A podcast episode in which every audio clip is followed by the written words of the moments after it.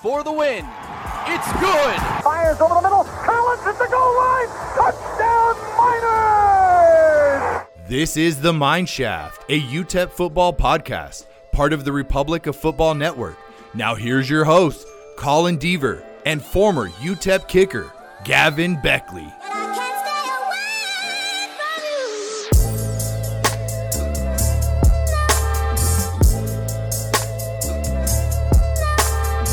Welcome into a week one edition of the Mineshaft podcast, part of Dave Campbell's Republic of Football Podcast Network. I am Colin Deaver alongside my fellow host, Gavin Baechle, the 2022 Conference USA Special Teams Player of the Year. We're here to talk first about UTEP's disappointing week one, week zero loss to Jacksonville State on the road, 17 to 14.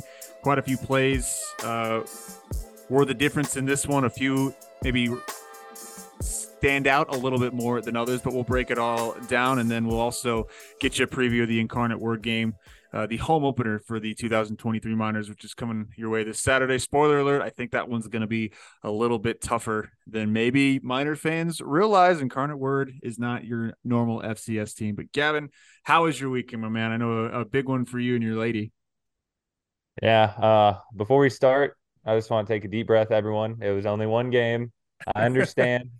I understand uh, everyone talking about all all the hate and everything with the team, but just one game. It's it's gonna get better. It always does. Um, but yeah, had a had a good weekend. Um, my girlfriend had her 20th birthday out here um, in Dallas, so her whole family came and everything, and uh, we had celebrated during the during the UTEP game and everything. So I had to be on my phone for a little bit watching watching the game. The the first half, and then I think the the fourth quarter is basically what I watched. But uh, yeah, I mean, definitely, definitely a good time whenever her family and everything comes, and got to hang out and spend some time with them. But a lot of people for for a mid-sized apartment out here. I bet that sounds awesome. Uh, yeah, you were a little frustrated when you got on the podcast today, just from the reactions from everybody.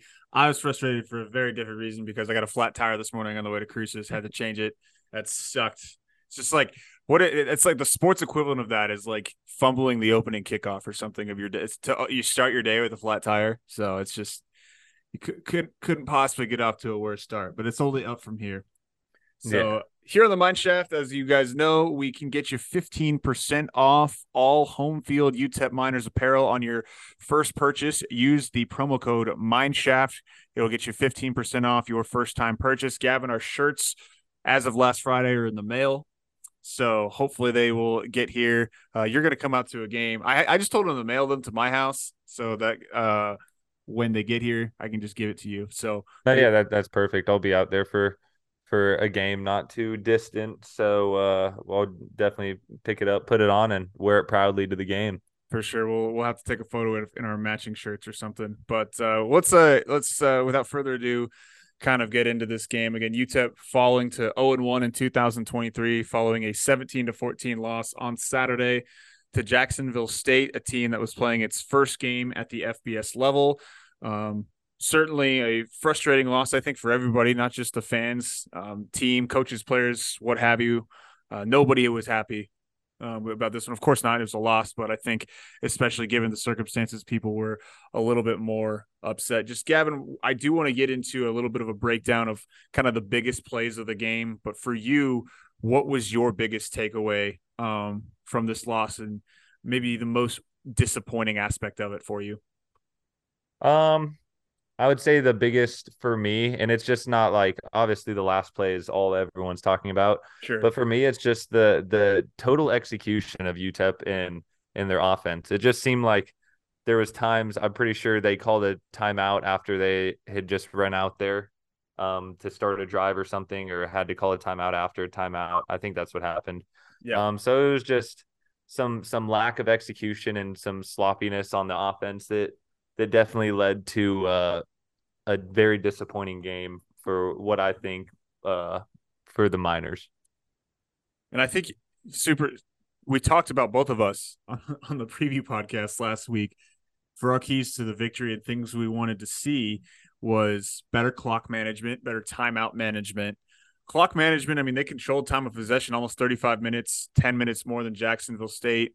Um, but again, it was issues that kind of arose for UTEP um, during your time with the team. Um, and then the timeout issue, like you said, they got a penalty for taking back to back timeouts. Um, one of them, I there was some chatter. I was talking to Brett Bloomquist with the El Paso Times. Like Zuri Henry got a, he was like slow getting up, but instead of like giving him a chance to stand up, they just blew it dead. And it was, you know, when the official blows a whistle for an injured player, like they have to get off the field, have to take a break. But what the issue was is you either have to take a 10 sec like there was something where they would either have to take a 10 second runoff or UTEP could just call a timeout. and So they had to use one there. And I think that was right after, right after that was when they used the next timeout. Um, which and then got the penalties. So uh, a little bit of mismanagement there. Um, my big takeaway again, just um, just shooting themselves in the foot. Uh, they outgained Jacksonville State 364 to 275. Um, held them to just 67 passing yards. Obviously, a run heavy team, but they ran 44 times uh, for 208 yards, average of 4.7 yards. I mean, that's pretty good going on the road um, and kind of doing the things they needed to do defensively. Unfortunately, just shooting themselves in the foot um, offensively um, and weren't able to get the win. So we'll go through a little bit of this, um, just kind of the big plays of the game. And I want to start with the touchdown pass in the first quarter that was called back um, by from Hardison to Kelly Akharaiyi. Initially ruled a touchdown on the field. They review it, and it was. I mean, it was as close as you're going to get. I mean, he was bobbling it a little bit. It looks like it, it looked like it moved. I mean, again, as close as you're going to get. Gavin, I think that actually ended up being over everything else. That is the biggest play of the game to me because if you score a touchdown there, it's a 50 yard touchdown, it's a 95 yard drive to open the season. I think the momentum of that game is entirely different for UTEP. It's an incredible start instead of you don't get the touchdown and then three plays later you're fourth and three at midfield. You go with the Calvin Brownholtz esque jumbo package with Hardison, try to throw out of it. By the way, same play that you guys ran in the bowl game a couple yeah. years ago that is my favorite play that you guys have ever run in my time covering UTEP and it just didn't work. And it kind of, in, instead of escalating for UTEP from there, it avalanches down. Yeah, I mean, definitely it was their the Miners' first drive, and and it's kind of one of those things. Uh, we go out there, force a punt from Jacksonville, um, and then start on a drive, have a good good drive, get out to around the fifty and stuff, and then it's like hit them with that deep shot, boom, touchdown. It's kind of like you can take a deep breath because it's like okay, we're off to a great start. Uh, we just got to continue this momentum. All it takes is one. Now we're ahead. We can keep this lead and everything. But then it's kind of like everyone kind of it seemed like was relieved that we did that, and then they called it back. Um, and then it was kind of like a kind of like panicky after that. It was kind of like, okay, well, the the relief that we thought we had actually isn't there. So now we gotta try to try to score again and, and do the same thing that we that we did in order to to try to feel that relief. And then I mean the thing the thing about that fourth and three, fourth and two play is that we ran it once. That's the first time we'd ever ran it. No one had ever seen it. Since then, I'm pretty sure I've seen it on Twitter over 30 times. Yep. So it's kind of like whenever we're in that jumbo package, I know 100% the coaches we're ready for that because we do run it so often. And especially that play, that was the second time that we've ever ran it. I know they told one guy, stay on the tight end no matter what. Don't let him slip out because whenever they're in this jumbo package, they're going to try to do some trickery like that. So, I mean, a little disappointed in in kind of the play call there, but I mean, if it it's one of those things, if it works, it works. If it doesn't, then then you're the bad guy. So for sure, and it's one of those things.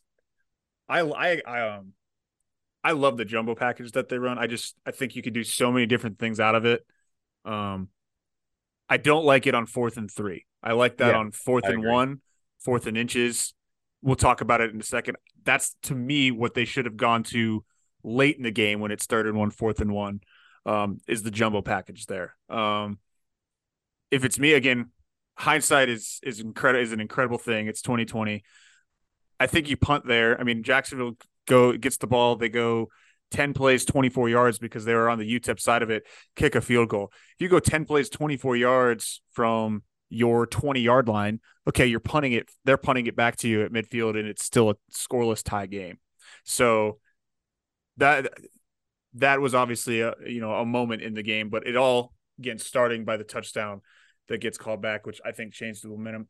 We were talking a little bit earlier before we started. Jacksonville State really only had one like really good sustained drive that ended in points. It was a 12 play, 80 yard drive, three, took 340 off the clock, spanning the first and second quarters, and ended in a touchdown to go up 10 to nothing. They had another drive. Uh, they had a three play, 66 yard drive in the second half, wasn't sustained. They had a drive where they went 13 and 60 yards. They missed the field goal. They had a drive, six plays, 29 yards, turned it over on down. So, I mean, that they'll, I'm, I'm sure Jacksonville will probably look at that drive in the first half is probably their drive of the game. Um, UTEP goes down right after that, 12 plays, 49 yards, and Buzz comes on, Buzz Flaviano, his first chance uh, to kick a field goal um, for UTEP. And unfortunately for him, misses a 43 yarder.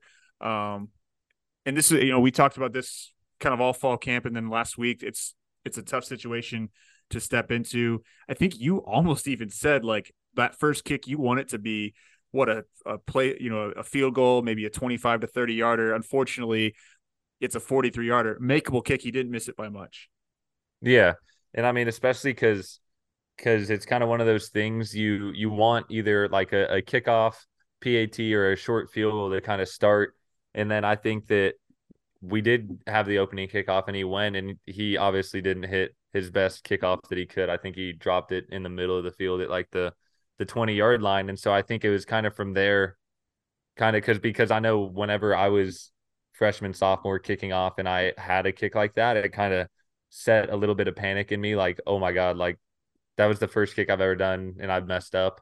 So I think it was just kind of one of those things. But he looked calm and composed going out there um, um, for the field goal and then hit a hit a good ball, but just a little right. I mean, it's it's one of those things like like last year I I missed my first field goal of the season went 22 straight. So I mean, who's what what's saying that he's not going to do that? So I mean, it's just I don't I don't want to see anyone disrespecting on, in that field because it's it's such a hard thing, especially like kicking in general is such a hard thing and if everyone could do it then there would be a whole lot more kickers and everything. So I mean, it's just it's just one of those things that that you obviously don't want to see, but in the circumstances and everything, I, I feel that that yes, he did miss, but I feel that whenever they would show him on the sidelines and everything, which one I'm not a fan of because obviously whenever yeah, they're you're, you're not feeling great about yourself already. Yeah, exactly. And whenever the camera's kind of going to you and then back to the game and then back over to the sideline, it just kind of puts adds insult to injury. So it's just just one of those things. But I mean, whenever they would pan over to him and everything, he seemed like he was still composed in himself and talking to the guys and trying to get pumped back up to to go in for the next one. So he misses that field goal. Um, defense, obviously trailing ten to nothing was UTEP at this point. Defense stands their ground, forces a punt in three plays. Uh, UTEP then looks like they have some momentum again. First and ten, Gavin to Tyrin, eleven yards. Next play, Gavin to Akari for 26 yards. Play after that is another first and 10 Torrance Burgess runs for five yards. And then the second and five, Gavin to Marcus Bellin for a yard uh, on second and five. Now you get third and four at the Jacksonville State 28 yard line, kind of in a position uh, where you were previously. Unfortunately, Gavin sacked, fumbles, turns it right back over. That's a big play to me because, again, you're developing all those momentum. That's back to back drives where you're looking good offensively missed field goal, and then a turnover um, by the offense. Defense once again stands their ground, forces another Jacksonville State punt, and then finally with a minute 31 on the clock, uh, UTEP finally breaks through. Uh, Gavin first and 10 incomplete, but then he goes to Justin Clark for 11 yards. Uh, there's a penalty on the next play that got a uh, first down to Tyrin for nine yards. They call timeout. Deion gets the first down, uh, first and 15, second and 15, excuse me, to Torrance Burgess after a penalty, and then a uh, looks like a pass interference play on Jacksonville State that got them first and goal at the Jacksonville State two yard line with six seconds to go.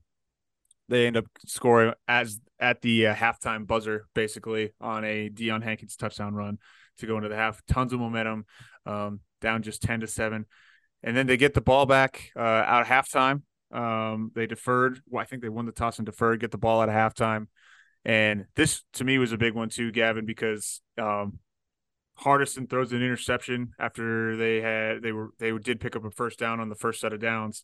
Um, big play for me because he gets intercepted on a play that both him and Dana mentioned in their media um, yesterday that he kind of forced that throw. Yeah, no, I mean it's it's kind of like what you had said in the beginning about UTEP shooting themselves in the foot. It's like they get a good drive going, get get a good chunk of yards and everything, and then fumble, and then they score right before half, get the ball back, um, going into the third quarter, throw an interception. So it's just like any time that there was a chance to get momentum, they they didn't take um control of of the momentum and kind of ride it out. They just kind of gave the momentum right back to to Jacksonville, which is obviously not what you want to see whenever you're trying to win a football game because momentum is kind of everything. If if something good is going right, then it's all going to go right. But if some one little thing is is going wrong in it, then it's all going to kind of snowball and come crashing down. And that's kind of what I feel like happened on a couple of these drives that that did end in in uh, turnovers. We'll fast forward a little bit farther into the third quarter here. Um, the next Jacksonville State uh, touchdown drive. Miners did a good job on first down, uh, first and 10, no gain run from Malik Jackson, but then a roughing the passer penalty called on Maurice Westmoreland uh, gave them the ball at their own 49 yard line. Jackson goes 44 yards on the next play uh, down to the uh, seven yard line. And then that very next play on first and goal, he goes seven yards. So very quickly, um, you know, it looks like again after that first that first down call, it looks like maybe they're going to get off the field pretty quickly. Instead, Jacksonville State scores in three plays. UTEP's in trouble, trailing 17 to seven. Um, Jack State would miss a field goal after a minor's punt, and then this is where UTEP's offense finally kind of got into gear again um, for the first time in the second half. A eight play, 74 yard drive took four minutes off the clock that ended in Hardison finding Akari for uh, finally his his first touchdown of the season. Looked like he was going to have one on that first drive. Gets a gets a touchdown and get UTEP back in it. They trade punts again, and then now we're to the drive here where um, kind of ended up being the big, obviously the the play in the series that everybody has ended up talking about um, with UTEP taking over at their own 12 yard line with 441 to go, marching down the field, good drive all the way to the Jacksonville State uh, 24 yard line. And that's where here we are, uh, which is kind of like the biggest, one of the biggest arguments about UTEP football that I think I've seen. And now this is my sixth season covering the team.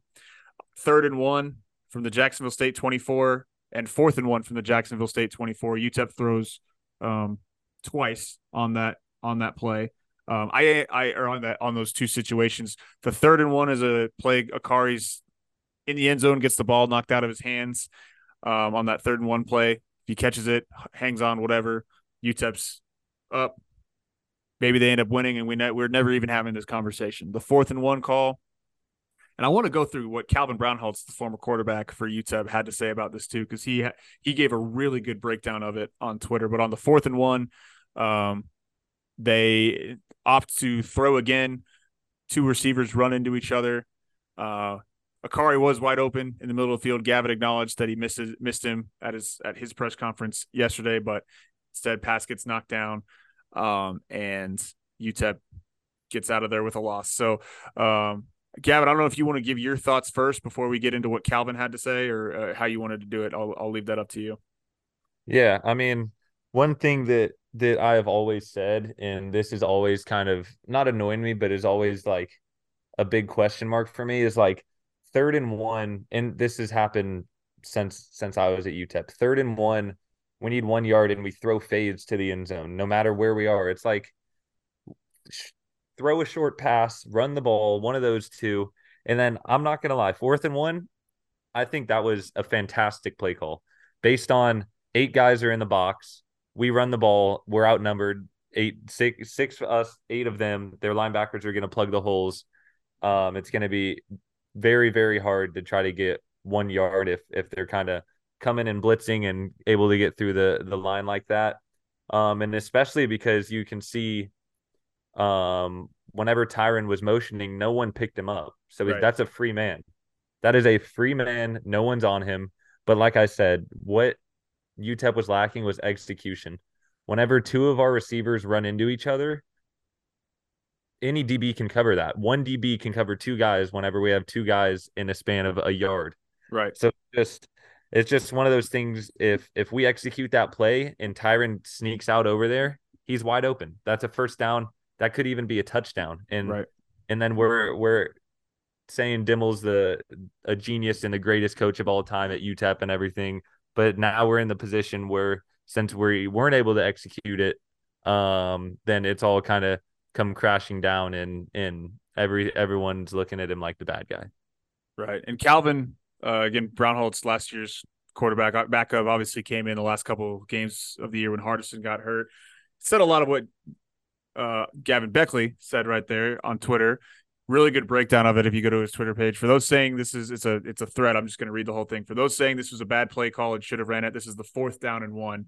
It's cover zero. There's eight defenders in the box. They're outnumbered eight to six. The defense has busted coverage. Nobody ran with the motion, like Gavin Baechle said. With this busted coverage, it's an obvious throw to the wide receiver who's uncovered. The outside receiver was running an arrow. The outside receiver got jammed, and the slot receiver ran into him. That would, of course, being Tyrin Smith and Jeremiah Ballard. That caused the play to be practically dead.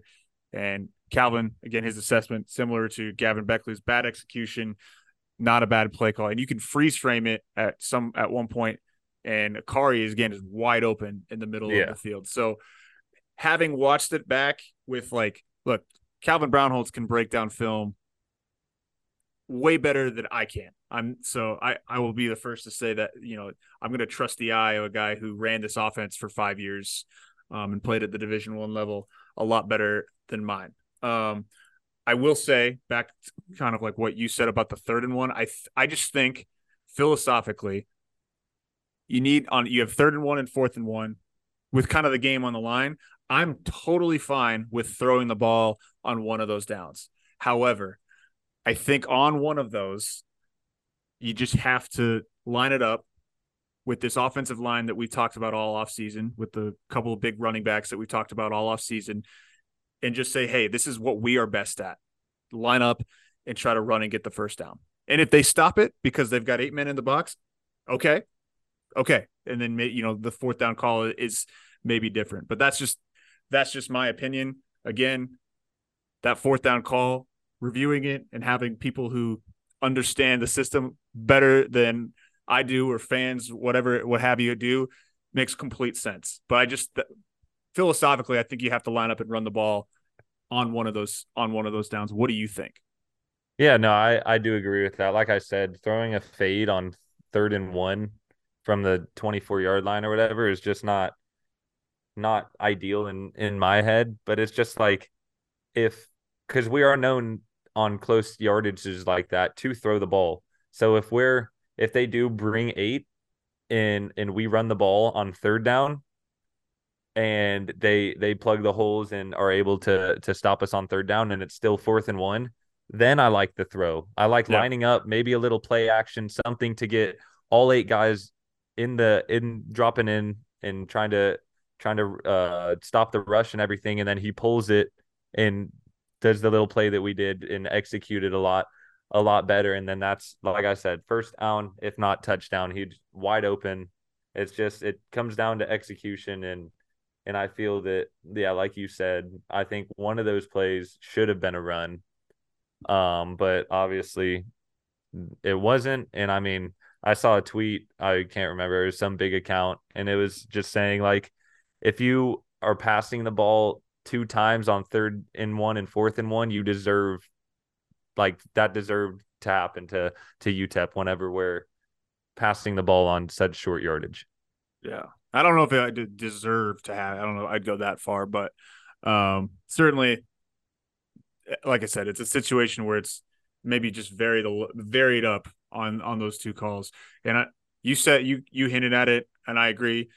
Go jumbo package on the on those two downs, and yep, um, because it's successful. I mean, the conversion rate on Uh, their their third down conversion rate on Saturday was 25%. I want to make sure I have the I know it was 25%. I want to get the exact number from the team stats. So they're okay, 3 of 12 on third on third down, one of 3. I think last year they were like 57% on fourth down. A lot of that obviously is coming out of that jumbo package which Calvin was so good at running. Yeah. Um, but I think you can I mean you can still do something like that whether it's Gavin Hardison doing it, whether it's maybe you go jumbo out of the shotgun you know, snap the Deion. I I've seen them do that. Yeah. Um. So I just there's ways to to do it. Um. To vary it up, but you know, it's unfortunate. I just think it's unfortunate that we that that has ended up being like the talking point of the game. But I also completely understand it. Um. I also you know. The main questions I get, Gavin, are like, "What are you going to ask Dimel about this?" And it's like, well, he was he was asked basically ad nauseum. He was asked more questions about the the play calling on third and fourth down than he was about incarnate word um, at the press conference yesterday. So I do want to real quick play um, so about a minute or two um, what Dana had to say about the play calls there. Hindsight, obviously, 2020, um, you have one of those third, fourth and ones back as you run the ball with Hankins or Franklin. Oh, you know, there's two schools of thought there. Um, I really wanted, I, I really, you know, it was a calculated decision, but it didn't work. But the calculation was with the time getting to where it was getting to, I thought we needed to move and get some yardage as quickly as we could, and I felt like that was our chance to get big plays.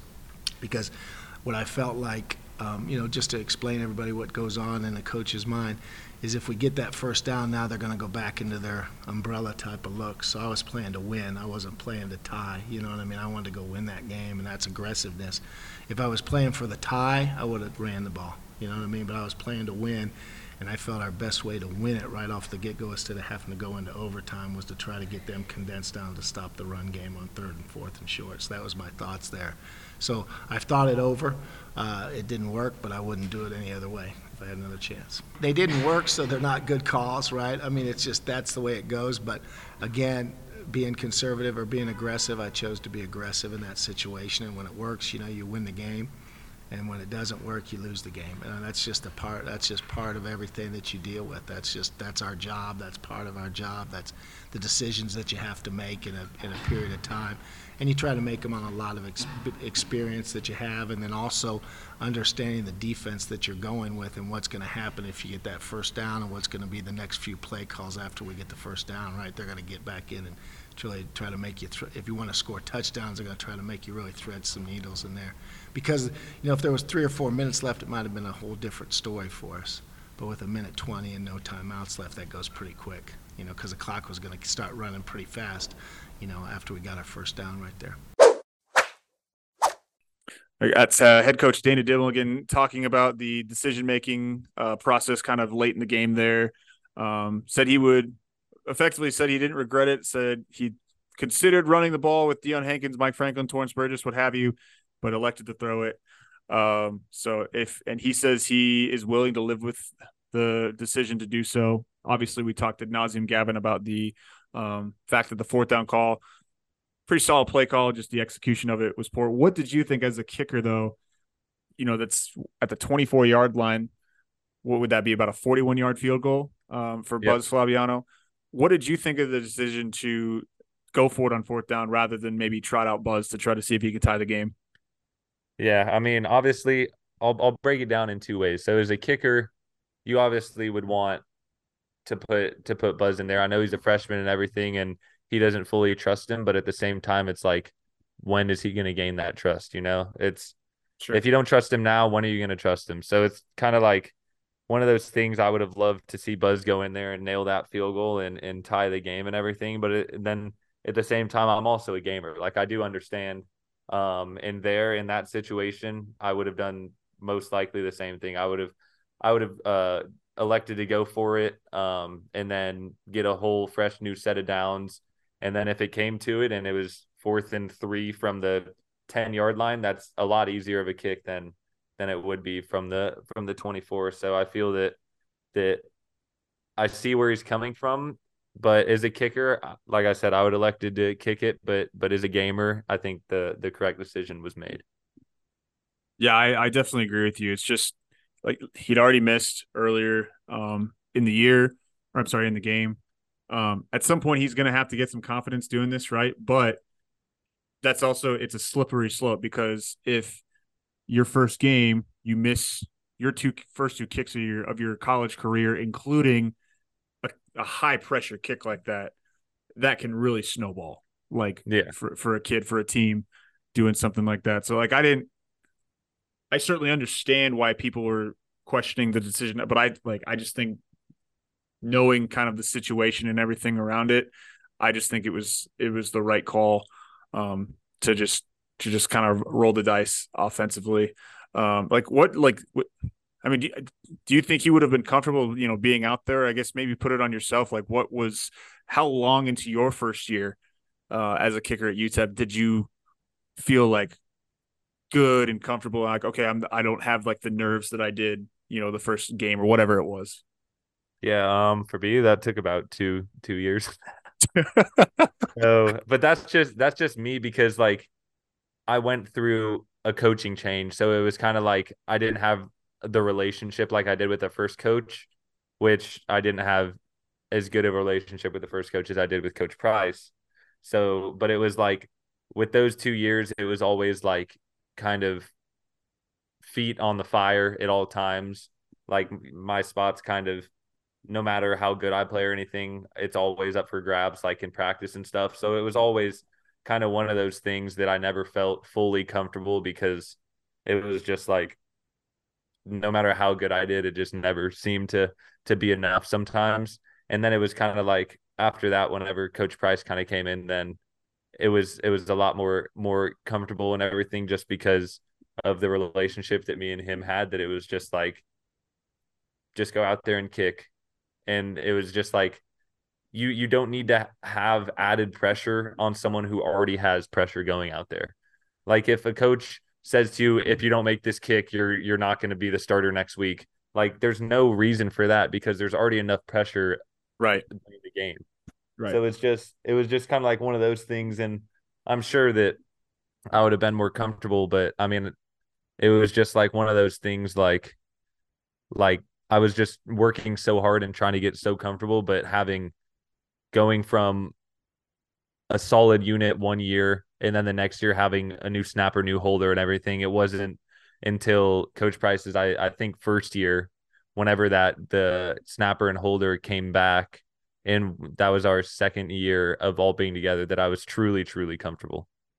And I think Coach Dimel, I mean, this says, I think this says everything about my co-host here because you got a shout out at the press conference. You don't even play with the team anymore.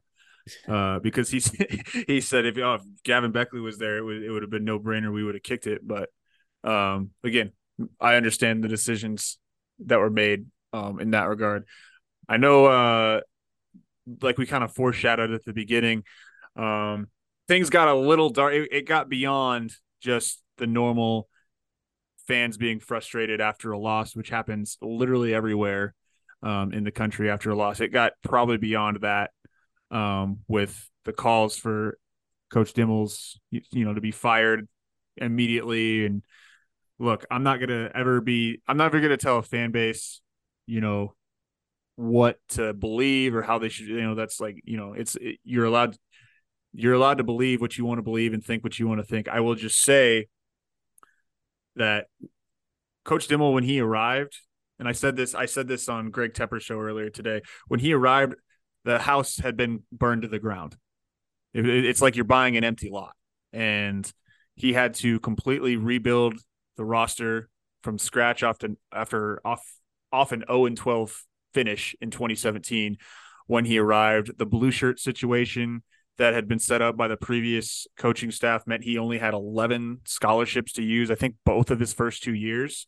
So it just took. That's why I mean when people point out his record as the coach at UTEP, which I'm not going to tell you it's good. It's 17 and 41, but there is just so much else that goes into why that record is what it is. That first two years, you guys were literally rebuilding the program from scratch. 2020 was what it was, but you know, you won three games, obviously go to a bowl game in 2021. So I will say that for Coach Dimel. I will say what I said last week though, too. Like this is their year. This there are to me, there aren't really excuses anymore because the team is what it is. You know what I mean? Like it's his guys, um, it's their recruits. This is to me the year that they've been waiting for. You know, his entire tenure. Um, we both said it.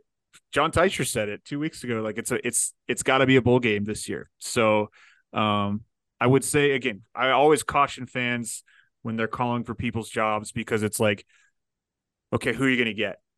Like like if you if you if you're firing him, tell me who you're getting. And usually they don't have an answer. So um, that's just what I would say about that. I would caution people to get, as you said to start. It's one game, guys. If they beat Incarnate Word to get to one and one, there's a lot of people that are already putting Northwestern on upset alert for UTEP two weeks from now. So that's how quickly things can change. But um, I know you had some takes on this as well. Yeah, I mean, it's just it's just one of those things like like whenever you're calling for coaches heads and stuff it's just like yes i i do understand that that it's a it's a game and everything but it's also like like you kind of said would we be better off mid-season not having a head coach or having an interim head coach or something? I i don't think so because think, it's just sorry I'll, I'll, let you finish. I'm sorry. I just want people to, to remind people the last time that they had an interim coach mid-season they were 0 and 5 when mike price took over and they finished the season 0 and 12. So just just so we're all clear, what happened the last time you fired a coach and had an interim? The last time, just just to be clear. Yeah, it's not like firing Coach Dimel is going to magically produce wins and stuff. It's just it's just one of those things like like there's so much more that goes into it and everything and then I mean the the stuff on Twitter obviously social media people can say what they want but it always seems like like the people that don't have an athletic bone in their body are the people who who have the most criticism on on players that this is basically their whole life and everything and this is all they train for and all that. So it's just it's just kind of one of those things and i mean i know that that people say whatever they can to to try to get recognition and everything but it's also like like we had talked about in the beginning it's one game yes we're all disappointed and everything but there's no reason to be calling players out and and kind of talking crap and all that to them whenever it's it's the first game of the season. Do you really think that someone who's playing for the city and playing for for the name across their chest will want to continue playing here if no matter how good or bad they do, they just constantly get talked down on and everything. It's just it's just one of those things like like no wonder some people transfer out of here and everything. It's just we need we need the fan base and everything to to help out rather than continually putting the miners down. We need the backing and and that's that's when i think that the miners play the best is whenever we have the city behind us. You're muted well, they will have, in theory, the city behind them this Saturday. It's 80s night, Gavin. Uh, too bad you're not coming this week because your mullet is is just red hot right now. You would fit right in. Uh, it's 80s night uh, for Incarnate Word. They're gonna shout out the 1988 team. I think they're gonna honor the it's 35 year anniversary of the best team in UTEP history. I think a lot of those guys are going to be um, at the game, so that'll be cool. Um, and it's certainly a chance for UTEP to turn the page after a disappointing loss, and that's where we will turn the page as well now um, to Incarnate Word. Um, FCS team, obviously, when you are an FBS team and you see an FCS squad on your schedule, I think the what most people do, most fans, whatever it is, your initial, um, I guess, emotion is to chalk it up as a win. Um, I will caution people that this is an incarnate word team uh, that is is seemingly pretty good, an offense that uh, should be solid. Again, even though they lost their head coach GJ Kinney to Texas State, they promoted Clint Killough, who I believe was the wide receivers coach last year. He's not very old. He played at Incarnate Word as recently as 2015. Um, so what what would that make like 28, 29 years old, maybe? 29, um, I believe, yeah. Yeah. So I mean he's he's not very old. He will be coaching his first game uh, at the as a head coach at the FBS level at a very young age. I do not envy the pressure that he probably feels in that regard. But Gavin, they've got a pretty you know a good a good team um, again that knows how to win. That made the FCS semifinals last year. And the thing that stands out to me the most is their quarterback that they brought in, He's an Auburn transfer, Zach Calzada. He was at Auburn last year, but fans probably remember him most because he beat Alabama in 2021 when he was at Texas A&M. He was the starting quarterback for that game, I believe, through four touchdowns. So this is not a this is not a squad that's coming in, you know, that you could call, you know, a middle of the road big sky team or whatever, you know, whatever you want to say. Like this is a this is a team. Yeah, no, this is a team who last year, um, I'm pretty sure they were averaging 56 points per game. So they're a high power offense, very, very big FCS name. Um, they had 99 touchdowns on the year. That is that is an insane amount, no matter where you play. That's 99 PATs. I think last year I had like 30 something PATs. So that's that's just an insane amount um compared. So we're gonna see they're they're they kind of remind me of a, a Western Kentucky type of offense where they're throwing the ball a whole lot um and trying to dish it down the field and and stuff more than than kind of run. Um, but that's that's just what I've seen. I haven't really dug too deep into them, but it's it's definitely going to be another test for the Miners, and I'm hoping that that UTEP's home record will continue to to stand strong as it has the past couple of years.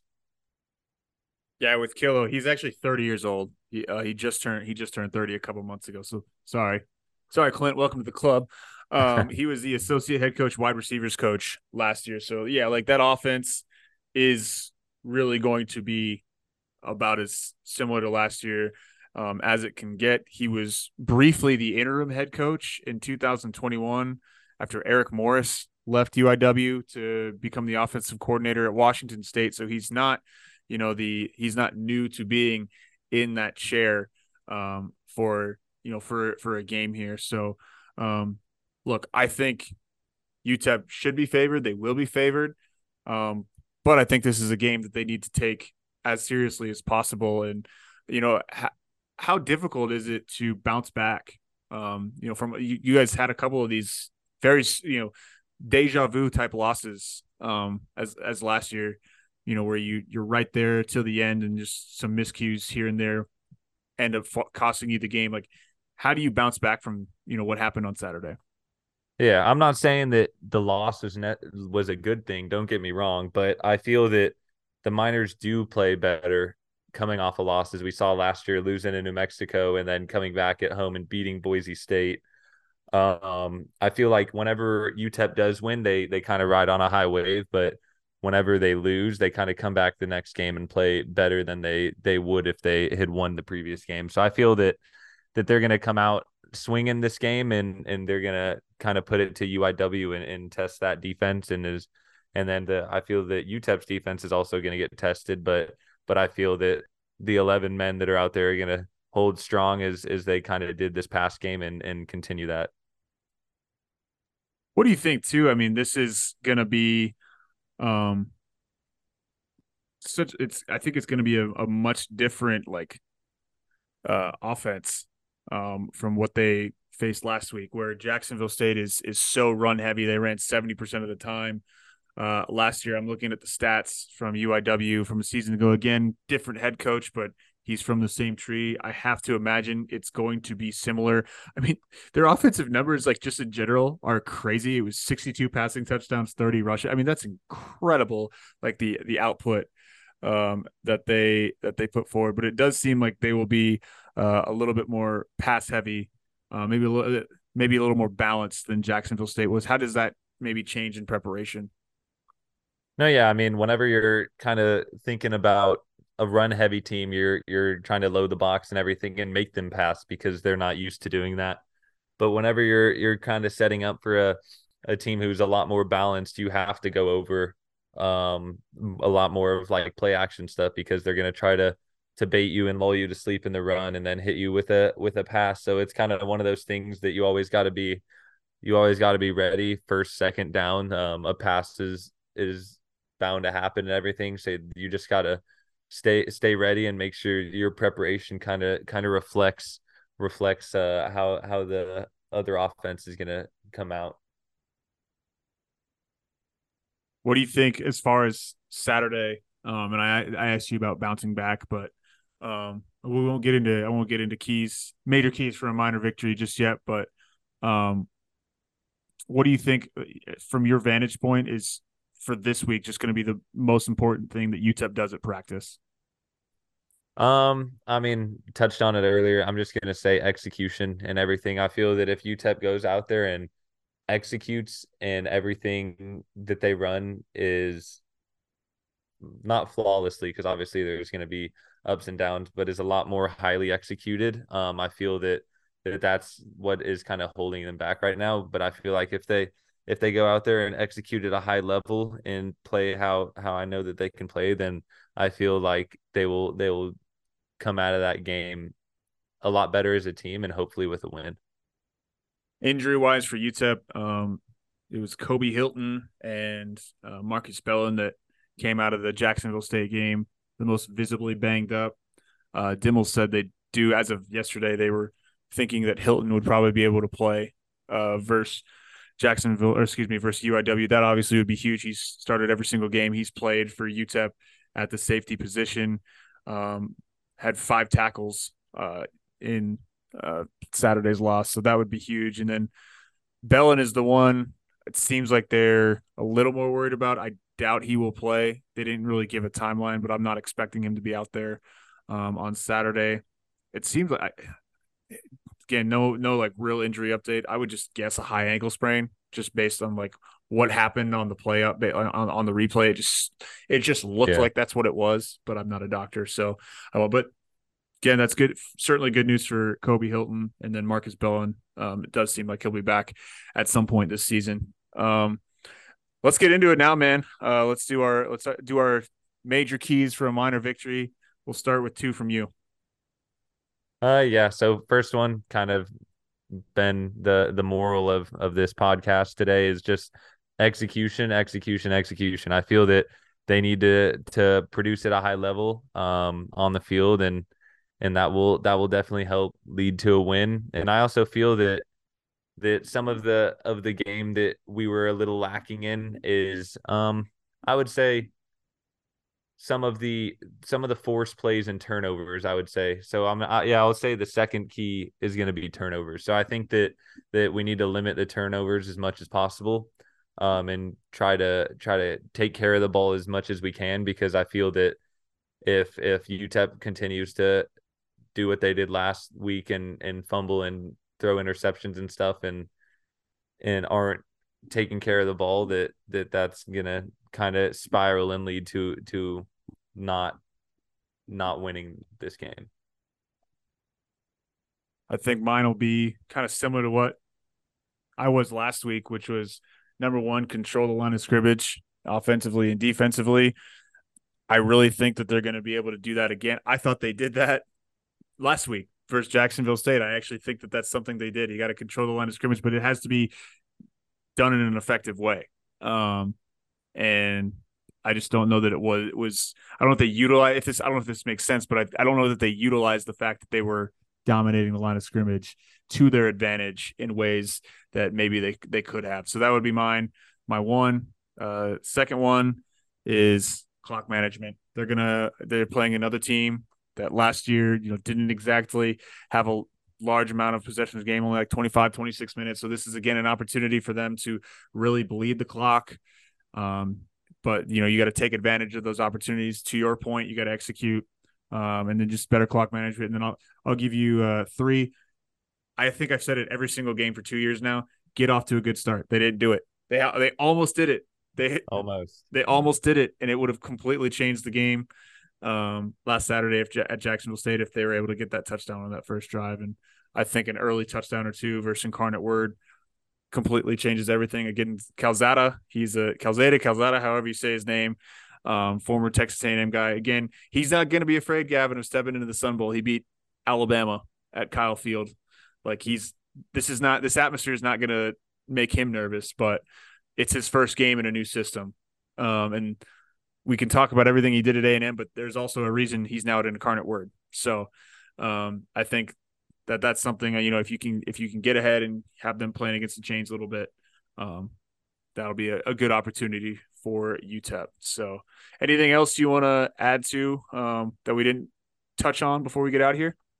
Um, I would just say defense is gonna have to come up big this game. I didn't know that they only had 25 average of 25 uh, minutes of possession a game because that's that's just a lot of big plays. It sounds like having almost yeah. 60 points a game and having the ball for 25 minutes. So it's going to be a, a, lot of a lot of shots and everything down the field as long as well as some big runs. So hopefully our, our defense can step up as I know they can and and try to limit limit UIW to to as little points as possible.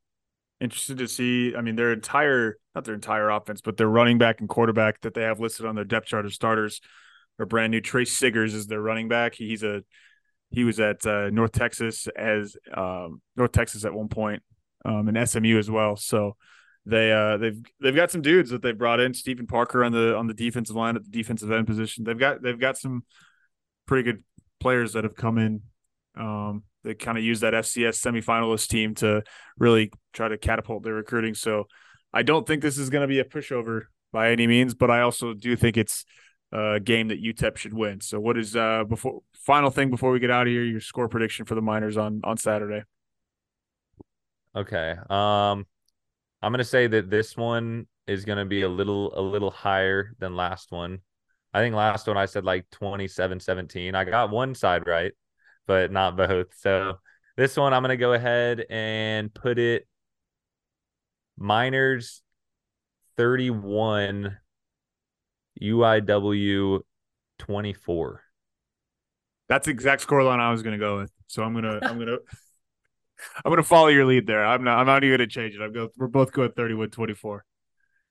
Nice. So, I mean, you're was, you were you were spot on about the defense last week. They held them to 17 points. That should be enough. That should be more than enough to win a yeah. game. So, yeah, that, that's kind of like the the Broncos. Yeah, which we both suffered. We don't need to talk about that. We both suffered through that enough. So, all right, man. Well, uh, hopefully this served as some therapy for some UTEP fans that were pretty upset the last few days. Um, but we will be back with you next week. Uh, I we keep saying it. I do really want to try to get two podcasts a week if we can during the season. So I don't think it's going to happen this week, but uh, we uh, we will try to make it happen once they get into some Power Five, the Power Five games, and then uh, conference when conference play really gets rolling. But it's been the Mine Shaft podcast. Colin Deaver and Gavin Baechle. UTEP will host Incarnate Word for their home opener, 7 p.m. Mountain Time on ESPN Plus on Saturday. You can find this podcast as part of the Dave Campbell's Republic of Football podcast network. It's available on all platforms: Spotify, Apple everything else i don't even know what other podcast platforms there are but there are there we're on there so if you use something else we're there we will see you next week